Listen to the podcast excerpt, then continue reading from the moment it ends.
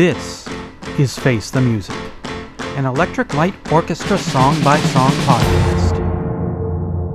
Electric Light Orchestra Part 2.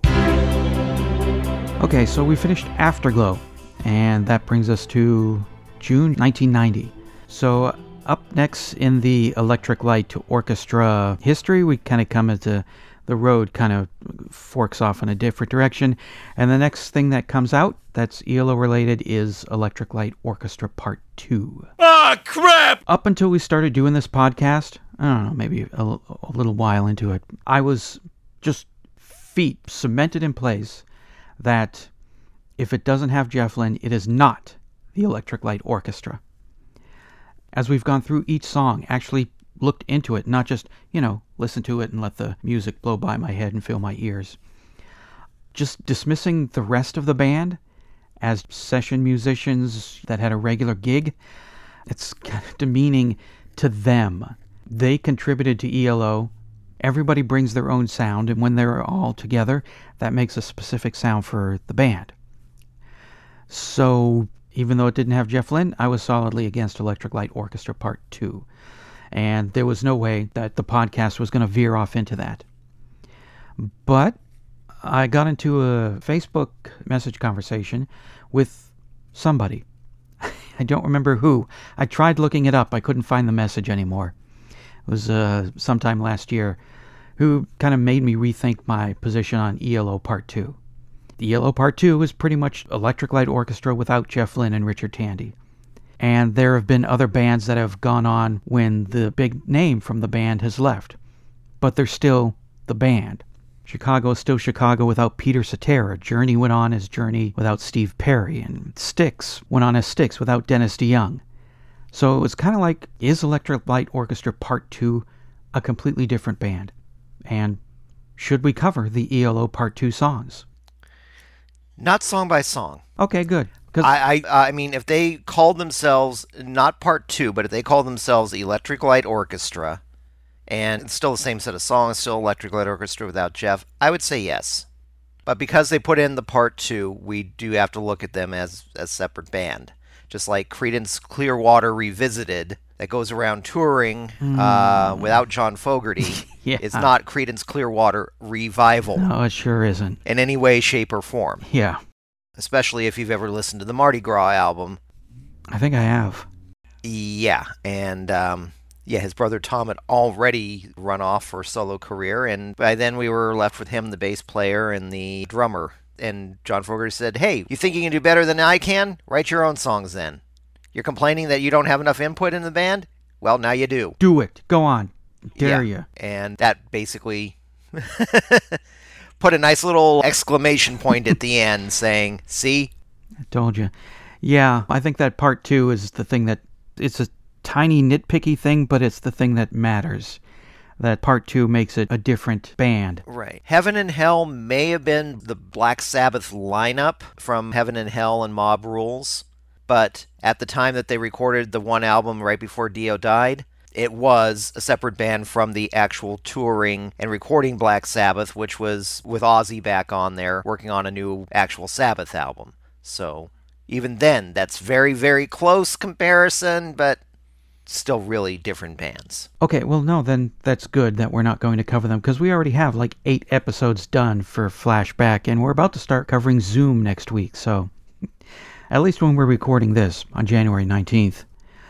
I had no idea that this was coming. I don't know, March, April 1991, I went to Zia used record store, new and used record store, and did what I always do, flip through the ELO albums, seeing if there was anything I hadn't didn't have, although at that point I had it all. Maybe there was something new, flip through the CDs, then I go over to the cassettes. And I look through the cassettes and I see Electric Light Orchestra Part 2. What is this? I had no idea what it was.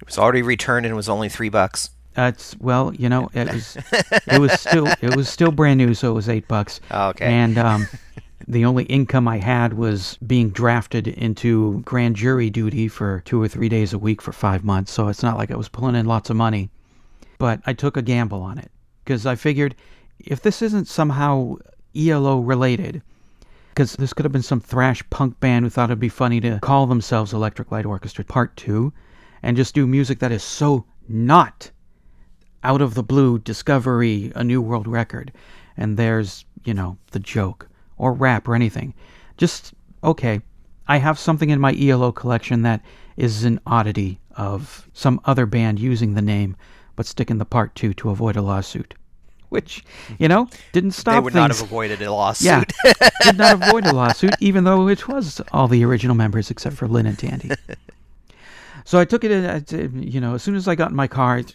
rip open the shrink wrap and put it in the tape deck, and I, I read the liner notes, and I see, oh, Bev, Bev, oh, uh, oh, well, this is a lot of people from ELO, so they should be good.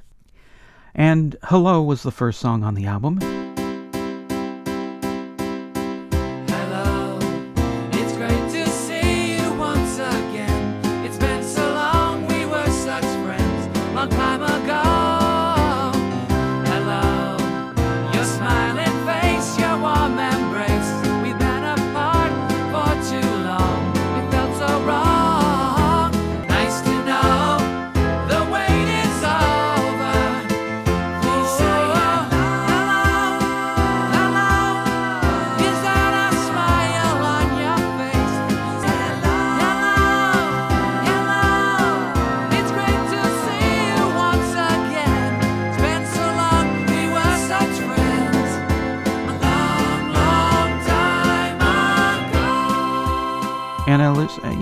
To it, and it's like, I like that. That's kind of cute. It's actually starting an album, like what ELO used to do with like Tightrope and Fire on High and Prologue and, and even this weird intro for Secret Messages. I hated, and still hate, that balance of power just boop, here we go, we're starting with the songs. You get no weird intro like we used to do. So I liked that, that was nice. And then Honest Men kicked in. It's like, you know, I like that. It's ELO-y, but I think a little too heavy on the orchestra part of their name on that one. I think one of the, the genius things about Jeff Lynne is that, I mean, other than El Dorado, the orchestra part wasn't orchestra! It was well mixed in with the music that it didn't seem like it was overtaking it. And I felt like with this, it was like, okay, here's the rock song, and here's the orchestra part of our name.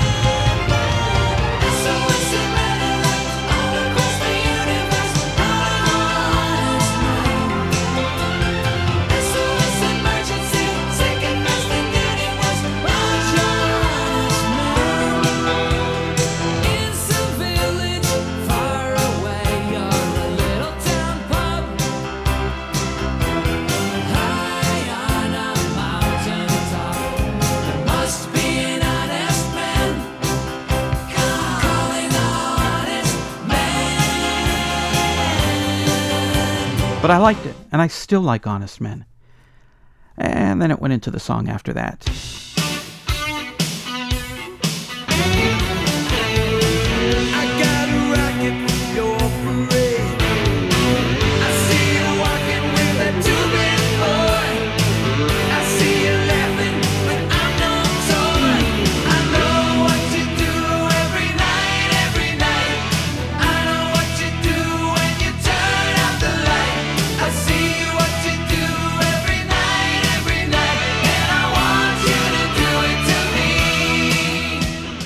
Crazy about that. And then it went into Once Upon a Time.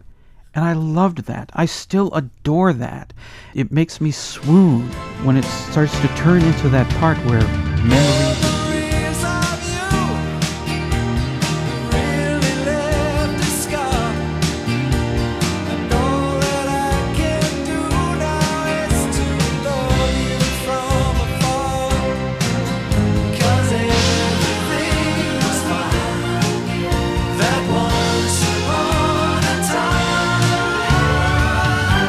Just turns my spine into warm pudding, and it's just, ah, that's wonderful. And then the rest of the album went on, and I was just, eh, eh, eh. Last week was the first time I've actually listened to the album all the way through since 1991. I remember in a review that I wrote for the album in my underground newspaper, the Loon News, that I said it sounded foreigner like. And when I heard the song that comes on after Once Upon a Time, I was like, wow, I was right. That really does sound like Foreigner.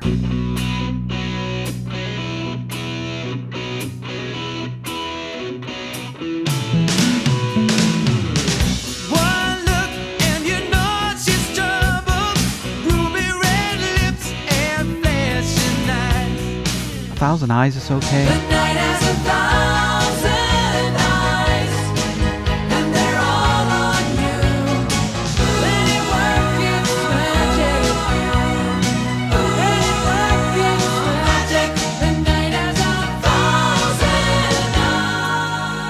The rest of it, ay, ay. There's, I was reminded of why there's a reason why I haven't listened to it in its entirety for 30 years. Yeah, I gave it a listen, and in this case, Bev Bevan is the only member of Electric Light Orchestra in the band. I thought Kelly and some of the other. I think Kelly too. went on tour with them after this. Mhm. Looking at the credits here, Kelly is not listed on the album. Hmm. Oh, Mik Kaminski is go. listed on, on violin. And Louis Clark does the uh, orchestra stuff. Right, he does the orchestra stuff. But really, other than that, it's completely new people. Neil Lockwood is the person doing the vocals. Pete Haycock is also doing vocals on there. And then Eric Troyer. That's the other thing. The vocals change. Yeah, they did. You got three different lead vocalists on there doing the different songs. Now, when I started off, I was like you. I was like, why does he hate this? This actually isn't too bad, even though it's trying too hard to copy the sound from the mid 70s. Yeah. And Hello plus Honest Men is good, but then all of a sudden every night kicks in. Yeah. And oh god, the lyrics on that piece of garbage. Yeah. yeah. You're talking Foreigner. No, if Foreigner could write some good, I'm going to go out and get me some songs. Uh, that's that's true. I was saying more the the sound. At least that song after Once Upon a Time. That sounds like a Right. I was going to say, if you want a song about I'm going to go out and get me a little tonight, uh, you got Hot Blooded. that's an awesome song. Yes. That's an awesome song. This song, no. Mm, And it doesn't belong with anything with the name Electric Light Orchestra attached to it. uh, no. I'm. and then, yeah, Kiss Me Red has about some of the same problems lyrically, even though it's not because of any um, anything that doesn't fit. It's just a very maudlin, middle of the road love song. hmm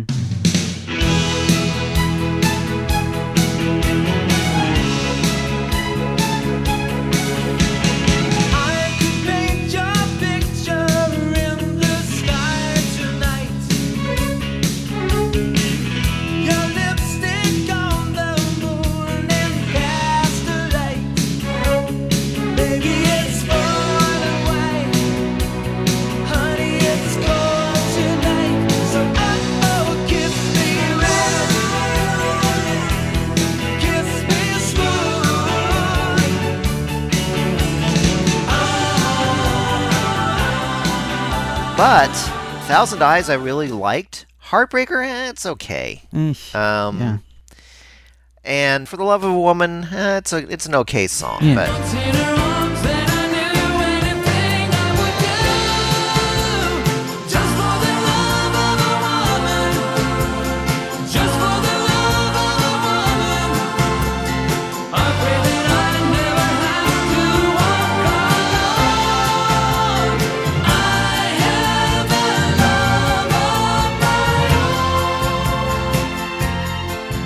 yeah, the rest of the album, not at all. I think one of the biggest problems is they tried too hard to sound like ELO with the multi-tracked vocals and the orchestra and everything. They're trying way too hard to really push the ELO sound, Absolutely. but without any ELO charm.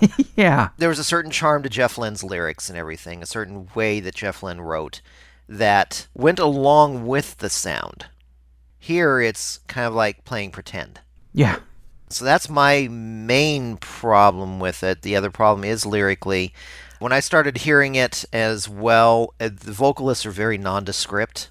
They could have been with any band. In fact, it reminds me of 90s Asia with John Payne on vocals, which at least that had some good songwriting behind it, even though nobody bought the albums back then. But they were actually halfway decent. They sound like 90s AOR music, but not so much foreigner like. I do agree with that comparison a little bit. Later, Agent Provocateur and onwards, Yes. Foreigner. Yes. Not the good early Um, foreigner. They also sound like a lot of supergroups or replacement groups, like Three. Three was Emerson, Lake, and Palmer without Lake. Oh, I see. Instead of Emerson, Lake, and Powell, which was Emerson, Lake, and Palmer without Palmer, and with Powell instead, Three was with a different vocalist and with this same sound as you hear on some of the stuff here on this album. It's like somebody went, huh, the Asia formula worked. Let's try to be Asia.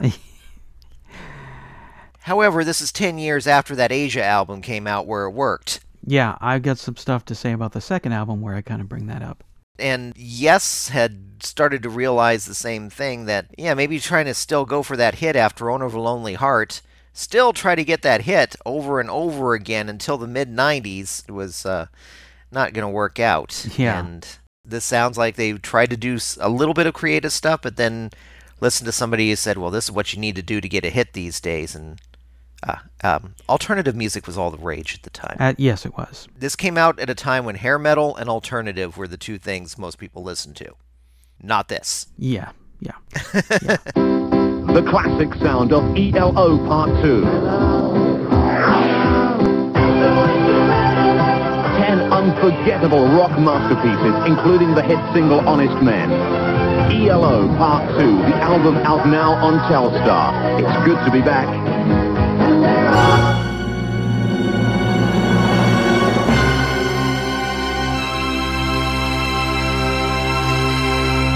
Obviously, I haven't listened to the album in 30 years, so I was so. Eh, I don't want anything to do with ELO Part 2. And when the next album came out, I think it was about two years later, I didn't even buy it. Skip right over it. I'm, it's, it's, there's no, I, I can't. I just, no, this is not ELO. So last week was the first time I had listened to the second album. It starts with a long classical thing that was kind of ominous and overwhelming.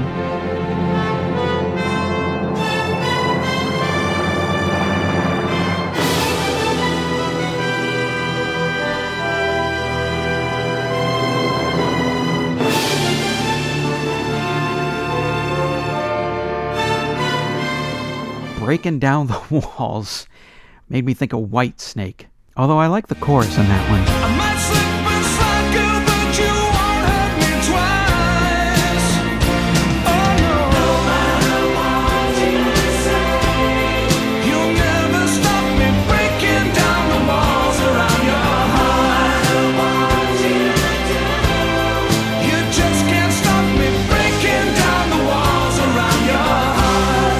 One More Tomorrow sounds like lame late 80s foreigner mixed with lead vocals from a beer commercial. Give me one more tomorrow. These two days alone mean nothing anymore. I thought the Fox was interesting song. I kind of liked it. Unearthly fear, it grips my skin.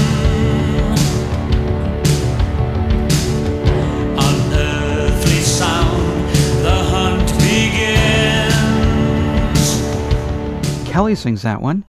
And it was really nice to hear Kelly's voice. You kind of forget what a nice voice Kelly has, and I wish we could hear more of it. Mik Kaminski gets a song written about him. Kelly sings that one. It's called Blue Violin. It's short, which was good since it was. eh.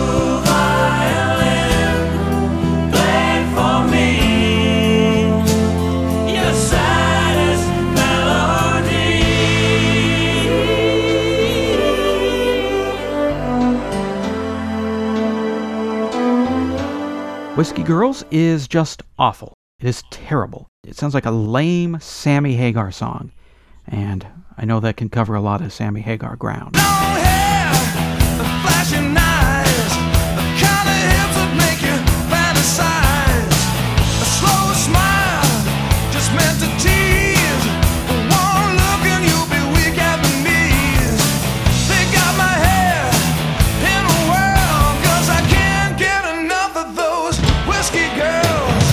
Glad you said goodbye. Oh, that that's the one that reminds me of Asia from the early 80s because I've only heard the first two Asia albums. I didn't hear after that.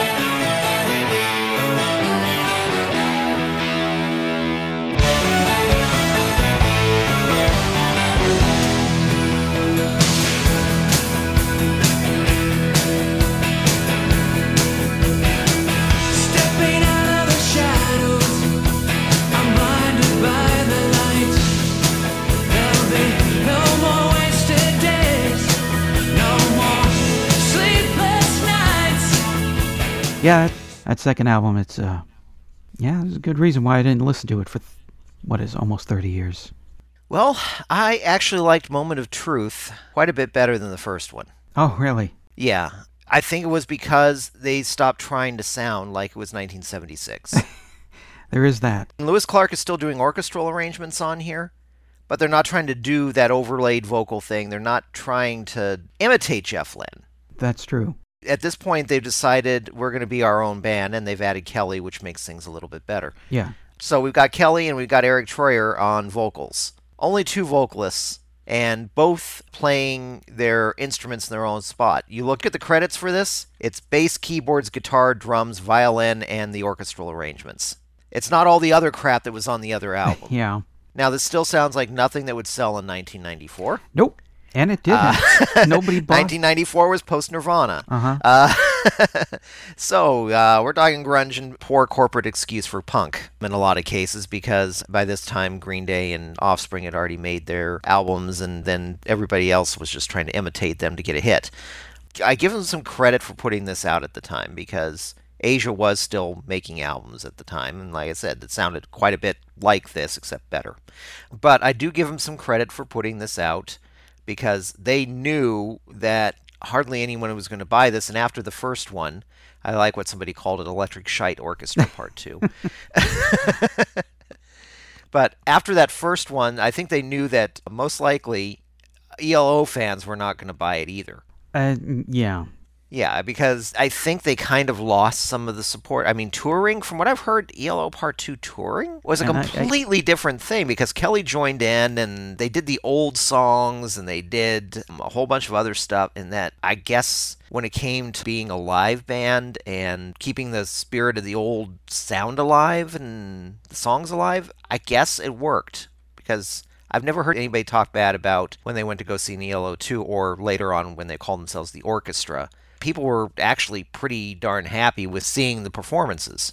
So maybe this was kind of like a gift for here's to all you guys who stuck around.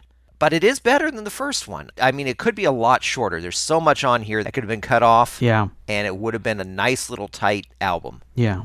I love the overture and the underture parts here because that still gives you, like you were saying, that whole intro and outro parts that you like Yeah. from the classic albums. Breaking Down the Walls for me was actually a perfectly good song. Power of a Million Lights I really liked. I can feel the power of a million lights when I see your eyes burn bright. I can feel the sparks of a million volts when you touch me through the night. That was actually a song that I really liked on there. I mean, if it didn't have the whole ELO thing attached to it, I mean, I think probably people wouldn't hate it as much. Right. Vixen combined with the Fox, it's it's silly Yeah. in some ways. Yeah. It's overly done, but I like it. Yeah. I mean, I he's Kelly's really going melodramatic with those vocals there, but I don't know. It's it, it's just I don't know. The music and everything, it works. It really does. It really does, especially at the end. I'm free. I won, I won, I won, I won,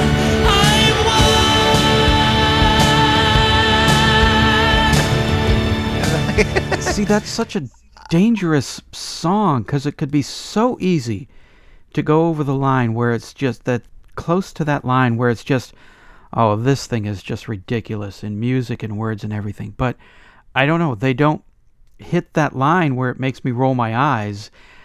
Like I said, it's an interesting song and I did like it, but it, it, it's it's something that could go wrong so easily.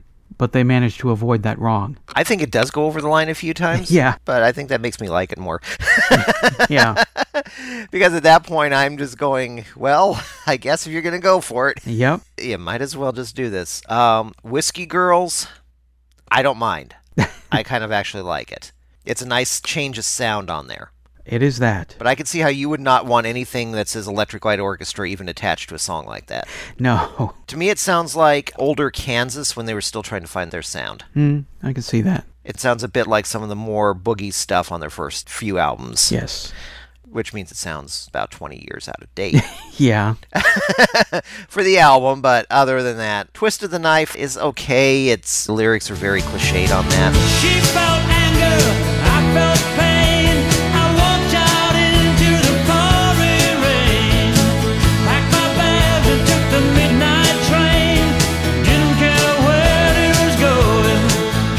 Like So Glad You Said Goodbye. A nice double middle finger song there. yeah. Don't Wanna is horrible. One More Tomorrow, I don't even remember. Yeah. It's got a whole bunch of other little things here. Uh, Lover Money, I remember, but it wasn't that good. There's a few full songs that could be left off of here. Probably some of the interludes and stuff can be, little side things can be left off. If it was a nice 40 minute album instead of a 50 minute album, I think it would probably be a lot better. The first album I would probably give maybe two and a half stars. Mm-hmm. I'm being a bit generous. Yeah. But second one I would give maybe about three to three and a half, depending on the mood I was in listening to it. Right. I think if they would have changed the name after this, or changed the name when they did this, then it would have been so much better. And I think a lot of fans would have been, hey, look, Kelly and Bev are together doing this, and it's a completely new band with Kelly and Bev, and man, I got to get this. And I think that would have actually excited the fan base more than calling it another Electric Light Orchestra 2 album with, Yeah. oh God, we're going to have to sit through that garbage again. Yeah, yeah. No, that's you, I. I got a list here of things to, to talk about about this band, and that's kind of one of them. I just think this whole thing was a really bad idea all the way around. I understand that the band's broken up and the band members still have to eat and have rent to pay and stuff like that. So I get that. By the mid 80s and throughout the 90s, the ELO catalog was not bringing in enough money, I don't think, that you could live off of. And I don't even know what their payment setup was like for that anyway. So I understand, well, we got to do something because I got bills to pay. And ELO is big. Let's use that name to bring people in and sell some albums. But the name Electric Light Orchestra Part 2, that sets up a whole mess of things that can go wrong. But I really don't know what else you could do. If you're bringing in people from the old band, it doesn't matter what you call yourself. If you call yourself Dirty Hamper or Tape Deck or Grandma's Ashes or podcaster looking around the room naming things to give off fake band names, it doesn't matter because people are still going to say, oh, yeah, Grandma's Ashes or Electric Light Orchestra Part 2. So that's going to come up anyway. So I think it's it's at least smart to call yourself Electric Light Orchestra Part 2 because you take away that snide remark people are going to make even if you call yourself Christmas wrapping paper or something. You're attaching yourself to ELO, which even when they weren't super popular in the late 80s and 90s, that has a lot attached to it. It just seems like a huge anchor to stick on yourself that we're Electric Light Orchestra Part 2. We don't have Jeff or Richard with us, but we're going to do our own thing. Yet we also have these 13 albums that humanity loves and has heard a lot. And I think if you try and stray from that, then people are just going to, oh, uh, Jesus, this is not ELO. And when you try and sound like ELO, then people are going to say, oh, geez, these guys trying to recapture the magic of Jeff Lynne without Jeff Lynne. Ugh. What you said, I think, would have been the smart thing of Bev and Kelly, Bev and Groucutt, or whatever they want to call themselves. If you're going to do your own thing, don't attach your previous band name to it, because it's just going to feel like you're trying to escape from a black hole in a Model T. You're going to need a lot, step on that gas a lot to get away from that gravity well. I think causes the fan base to split, because there are people who do like ELO Part 2, and then there are people like me who are like, don't, don't, don't even, don't. Don't put out an ELO without Jeff Lynne. Just don't. The Bevan Groucutt sound explosion. Perfect. Right there. There you go. now go back to 1988 after Bevan talked to Jeff, hey, I'd like to do a new ELO album. You want to be part of that? Nah, I'm going to go produce the Beatles in a couple years. You have fun with that, Bev. So there you go. That would have solved lawsuits. That would have taken that weight off of the band that everybody's going to be like, well, you have to sound like ELO since you're calling yourself ELO. And they did not. They sounded like generic late 80s, early 90s hard rock. And I'm not really a big fan of hard rock, especially the stuff from the late 80s and 90s. And when you sound like you're trying to copy what's people are buying Nelson, hey, let's sound like them. Or it just, it doesn't, I, I, I don't like it. And the sad thing is, listening to these albums, I even listened to the live album, they are a fantastic band. Their musical skills are amazeballs. I just wish they hadn't used them to make such generic, lame, disposable late 80s, early 90s hard rock. Well, that's my complaint about a lot of bands is lots and lots of talent can sit there and shred forever and all this technical skill and well, they bore the heck out of me. Yeah, Which is why I'm doing an Electric Light Orchestra podcast rather than a Dream Theater podcast because the Dream Theater community would have had me dragged out on a cart by now in stocks. so, and it must have been weird to perform live because you're playing all the songs by that other guy, the one that's kind of unhappy about what you're doing, and you're singing his songs. And the people going to these concerts are there to see you play his songs. They're not there to hear One More Tomorrow or A Thousand Eyes. They want to hear Telephone Line and, and Rock and Roll is King and all that. So that's going to be kind of weird, especially for Kelly Groucutt who sued Jeff and didn't do too well and regretted that lawsuit until his dying day. So they're going to concerts to hear him sing Turn to Stone and not Am I a Dreamer or or Honest Men. So that's got to be kind of weird that you're there performing other people's songs and not the ones that you put out. which basically makes you unfortunately A cover band. a tribute band. Yes. Oh, believe me, I had a fan of Iron Maidens yell at me about that when I said, "Oh, okay, yeah, yeah, it sounds like a good cover band." No, they're a tribute band. Whatever. Uh, go on. That's like Trekkie and Trekker. You're still performing somebody else's music. yes, yeah. Yeah, just one band you're performing their music, but I understand. Okay, I think I got Electric Light Orchestra Part 2 out of my system. yep, and so did we, so we've flushed that out, gotten rid of it. We did a cleanse. We got that out of the way, and now we'll move on to flashback. Throw some cash our way at patreon.com slash elopod. For $1 an episode, you can hear episodes a week before they post to the world. At the $2 per episode level, you get expanded episodes heard only on Patreon, reviews from Don Fields, the Eric's Cover ELO cover songs, or skip all that and just hand it over directly through PayPal using the email address eloftmpodcast at gmail.com.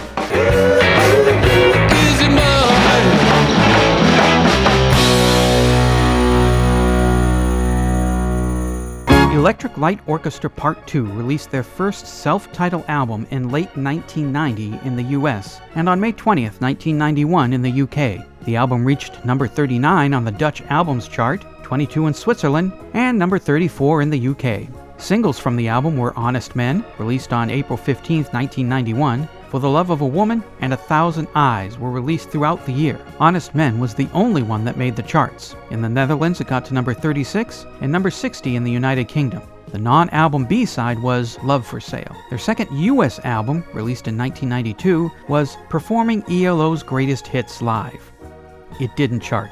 Moment of Truth was their second studio album, third in the discography. It was released in the UK on October 1, 1994, and on July 18, 1995 in America. The singles, Power of a Million Lights, released on June 15, 1994, and Breaking Down the Walls, also released in 1994. The third single, One More Tomorrow, came out in 1996. The album and none of the singles made the charts. They followed that with another live album. One Night, live in Australia, was released in 1996 in the UK, February 97 in the US. It was a mix of ELO and ELO Part 2 songs. The album also failed to make the charts. There are videos for Honest Men, Power of a Million Lights, and Breaking Down the Walls if you want to look for those on YouTube. My name's Alan Stair. Who cares? And I'm his wife, Donna Stair. You're not a cop, are you? Join us for the WKRP cast.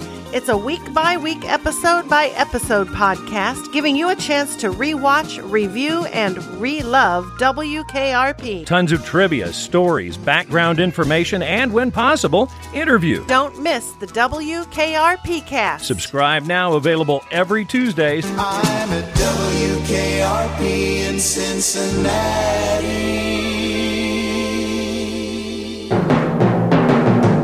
Good all everybody. It's me, Dono from the Preservation Society Jazz, and here's my take or and or read and or my rant on ELO Part Two.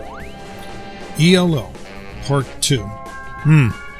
First thing that comes to my mind when I was asked to review them for this podcast was a one line description in the old LA Reader magazine about Part 2's upcoming West LA gig. Jeff Lynne, all your lawyer. Little did that reporter know. I also remember that night when I asked a friend to record a live radio broadcast Part 2 was doing, and I wasn't the only friend to make this request as I was third in line. And when I got back from work later that night to listen to the last 10 minutes, I flipped out and eagerly awaited for my full copy of the show. Little did I know. I also was a subscriber to ye old Face the Music fan magazine, paper no less, so I was well aware of what ELO Part 2 were up to.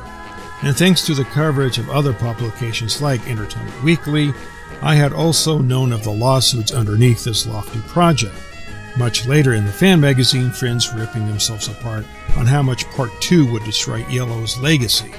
For my fanboy side, all of this bickering and lawsuiting made things interesting like watching sun explosions and car chases in an action movie.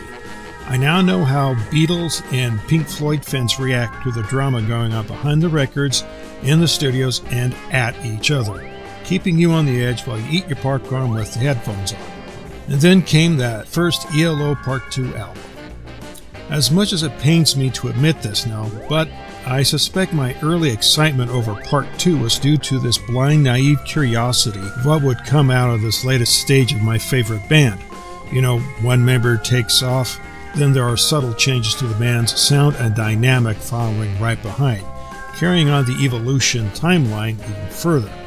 Only the piece missing in this evolution was the engine, Jeff Lynne, and that's one hell of a Grand Canyon sized pothole to try to drive around. I should have smelt something was up, and even worse, I went through this painful process of discovery when I saw the Howard the Duck movie a few years earlier. As I was a fan of the original comic, I had the same level of curiosity going into that theater. However, coming out of it, I felt like burnt toast. I managed to pinpoint the problem with this version of Howard. It was way too mainstream for such an offbeat character because its engine was missing, and that engine was Steve Gerber, the creator, writer, and editor of the Duck comics. And now that smell was about to mug me. How can you address this album of new material without screaming, The Emperor has no clothes? So blindly obvious, it burns. I'm sure to people who are not that familiar with ELO, much less totally in the dark in this corner, this title may not be such a bother and are probably in a better position to evenly evaluate Part 2, but to my old fanboy self, it's a loaded level of hell that rivals the Harry Carey that was spelled over when George Lucas was digitally dicking his films over. There was only one professional review of Part 2's first album I ever bumped into at the time, and he quickly boiled the whole package down to later day foreigner. And that small phrase has seemed to have stuck into my head ever since. The only real artistic carryover from the old ELO is Louis Clark, who did a fine job with the strings, to the point that they elevated some of the new material. In the new leak, Eric Troyer was no slouch, as his material was similar to ELO tradition, but not a slave to it. He mixed in his own sound and personality, making him a standout. Beyond that, well, to my ears, all the other trademarks of ELO didn't change to fit this version. They were discarded, forcing a more normal, smaller framework on the band's old legacy, then ended up sounding like a later day 80s band's barely adapting to be hip for the new crowd. The more ELO tried to prove themselves through their new material, the more they sounded like Creedence Clearwater Revisited. You know, CCR without John Fogerty. No artistic ambitions, just rolling out the hits and nothing else. At this point, the second record was moot to me.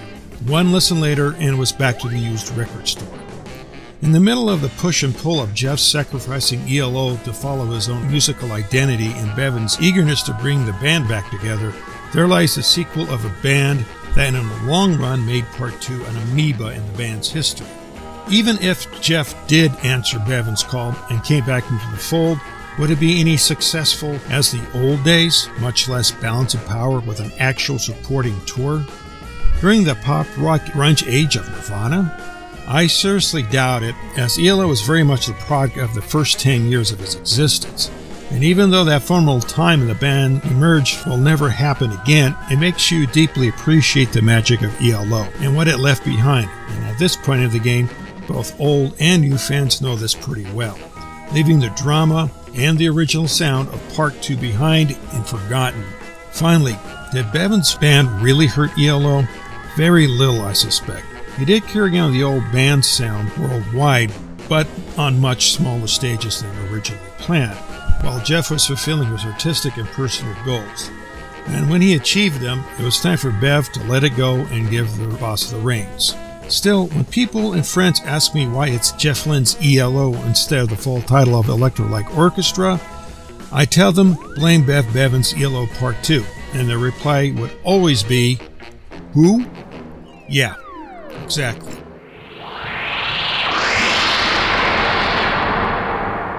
Join the Facebook group Jeff Lynne's Blue World. Not only can you post anything even slightly tangentially related to ELO without some tin plated nerd with delusions of godhood deleting or blocking you, not only can you debate ELO without someone questioning your authenticity as an ELO fan if you dare not like a song by Jeff Lynne, but best of all, you can win sh- ELO calendars, ties, tumbler, pens, and many other quality, unauthorized, unlicensed ELO merchandise. Is this a great country or what? But you can only win that stuff at Jeff Lynne's Blue World on Facebook. Well, hey, this is Dr. Troy with my thoughts on Electric Light Orchestra Part 2. Well, being honest at the start of this, this is one of those things that probably looked better on paper than it did in its actual execution. But having said that, I have to admit, I liked their first album. I didn't love it. I liked it. I bought it on cassette 'cause I didn't have a CD player at the time. And I still have the cassette. I haven't played it to death, but I certainly didn't hate it. And I also have their first live album. I think it was 1993. And I liked it. Let's see, what did I like about it? Well, um, it was good to hear Kelly singing again. And Bev Bevan on drums. I will always root for Bev. I even thought he did a good job playing drums on that Black Sabbath album. And I'm not really a huge Sabbath fan, but I thought he did a decent job on that. And it was good to hear some strings again on something which at least tried to be, say, a facsimile of ELO, if not actual ELO. The album, too, to me sounds like more of a Moody Blues album from the late 70s to early 80s. You know, Octave, Long Distance Voyager, The Present. It's not as good as any of those, but I will say this, it's better than anything the Moody Blues did from 1986 on when they became more or less a synth pop band. And as to the live album, I've only listened to it once. It actually sounds more like uh, an Electric Light Orchestra tribute concert than it does an ELO live album, but again, it's good. Some of the guest vocalists they had did a good job. But again, without Jeff Lynne, can you really say it's the Electric Light Orchestra? I don't think so, but I suppose there are bigger fans of ELO Part 2 than I am. But for the record, again, I liked it. I didn't love it, but it's probably best if it stays back in the early 90s. This has been a thought from Troy. Face the Music, an Electric Light Orchestra song by song podcast, is a production of Radio Trolla Entertainment, Assorted Deli Meats Amalgamated. You can contact us by voicemail at 623 850 3375 or email us at eloftmpodcast at gmail.com. Keep up to date on the show by joining our Facebook group and spread the word by sharing the link or giving us a quick rating on iTunes. You can financially support the podcast at patreon.com slash elopod.